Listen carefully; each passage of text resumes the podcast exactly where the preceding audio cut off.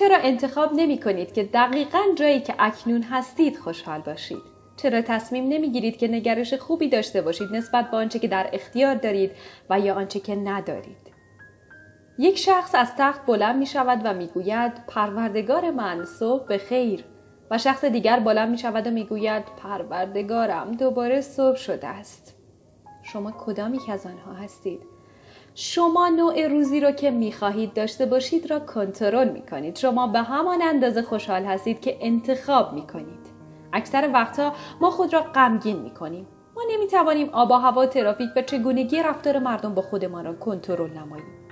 اگر شادی ما بر اساس هرچه که در مسیر ما قرار دارد باشد ما ناامیدانه زندگی خواهیم کرد. قبل از آنکه خانه را ترک نمایید نیاز دارید که تصمیمتان را بگیرید. که مثبت بمانید. ذهن خود را بر بالاترین چیزها تنظیم کنید و آن را همان گونه نگه دارید. بالاترین چیزها همان چیزهای مثبت است. وقتی که هنگام صبح بیدار می شوید باید ذهن خود را برای پیروزی تنظیم کنید. ذهن خود را برای موفقیت هماهنگ کنید. نگرش ما باید این گونه باشد که قرار است امروز روز عالی باشد. لطف خداوند در تمام زندگی من هست. هنگامی که ذهن شما به صورت مثبت امیدوارانه و منتظر چیزهای خوب تنظیم شده است در آن هنگام به جایی خواهید رسید که حتی آرزویش را هم نکرده بودید. درهای جدیدی به رویتان گشوده خواهد شد. انسانهای مناسب و موقعیت خوب در مسیر شما قرار خواهند گرفت اگر ذهنتان را تنظیم نمایید.